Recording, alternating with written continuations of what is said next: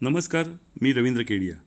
Deshdoot free podcast बुलेटिनमध्ये आपणा सर्वांचं स्वागत आहे. ऐकूयात आजच्या काही ठळक घडामोडी. खासदार संभाजीराजे दोन दिवसापूर्वी नाशिक दौऱ्यावरून गेल्यानंतर मराठा क्रांती मोर्चातील अनेक प्रमुख पदाधिकाऱ्यांची नाशिकमध्ये रेलचेल सुरू झाली आहे.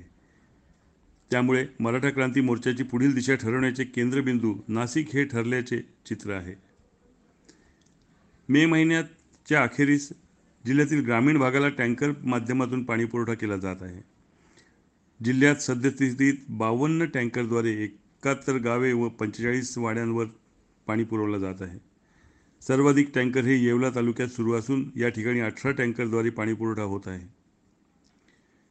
कोविडच्या संभाव्य तिसऱ्या लाटेच्या पार्श्वभूमीवर नाशिक बालरोग तज्ज्ञ संघटनेचे अध्यक्ष डॉक्टर रवींद्र सोनवणे यांच्यासह ज्येष्ठ बालरोग तज्ज्ञांच्या एका कृती दलाने जिल्हाधिकारी सुरेश मांढरे यांची भेट घेतली.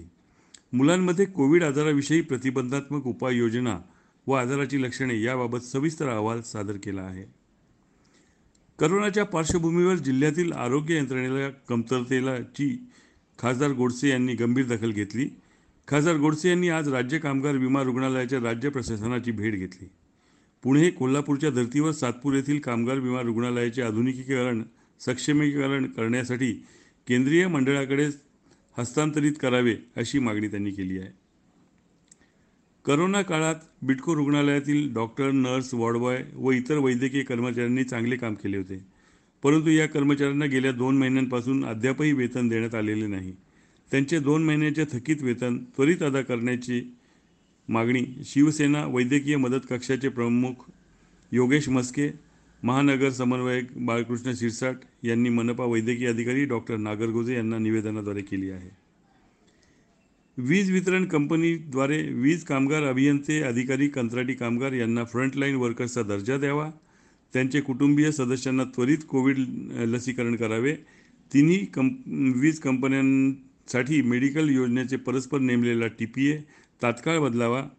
करोनामुळे मृत पाव झालेल्या वीज कामगारांना पन्नास लाखाची मदत द्यावी वीज बिलांची वसुली करण्यासाठी कर्मचाऱ्यांवर सक्ती करू नये अशा विविध मागण्यांसाठी महाराष्ट्र राज्य स्टेट इलेक्ट्रिसिटी वर्कर्स फेडरेशनचे वीज कर्मचारी अभियंते संघटनेचे पदाधिकारी नाशिक रोड मुख्यालयासमोर काळ्या पिथी लावून आंदोलन करीत होते. दिंडोरी रोडवरील नाशिक कृती उत्पन्न बाजार समिती आवारात येणाऱ्या शेतकरी हमाल मापारी व्यापारी यांची मनपाच्या माध्यमातून अँटीजन टेस्ट सुरू करण्यात आली आहे. मंगळवारी घेतलेल्या या मोहिमेत अठ्ठ्याण्णव टेस्ट करण्यात आल्या त्यात सर्व निगेटिव्ह आले. नाशिक रोड रेल्वे माल धक्का येथील माथाडी कामगारांच्या दोन महिन्यांपासून रखडलेले पगार त्वरित द्यावे. वेतनवाढीचा करार करावा. आदी मागण्यांसाठी कामगार संघटनांनी आंदोलन केले होते. जिल्हाधिकारी कामगार आयुक्त का कार्यालयाशी चर्चा करूनही मागण्या मान्य होत नसल्याने आंदोलन तीव्र करण्याचा व माल धक्क्यावर रेशनचे ट्रक घेऊन येऊ न देण्याचा इशारा त्यांनी दिला आहे. अनेक दिवसांपासून नर्वस नाईन्टीचा सामना करणाऱ्या पेट्रोल दराने अखेर तडाखेबंद शतक ठोकले. मंगळवारी नाशिक व सिन्नर तालुक्यातील पेट्रोल पंपावर पेट्रोलची प्रति लिटर शंभर रुपये दराने विक्री होत होती. तर डिझेल हे डिझेलनेही नव्वदी पार केली आहे.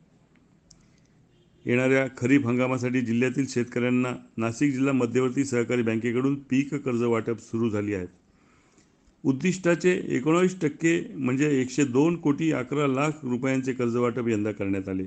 गतवर्षी एकवीस मेपर्यंत जिल्हा बँकेने अवघे तीन कोटी सोळा लाख रुपये इतके पीक कर्ज वाटप केले होते. ह्या होत्या काही ठळक घडामोडी. सविस्तर बातम्यांसाठी देशदूत डॉट कॉम या संकेतस्थळाला भेट द्या. नमस्कार.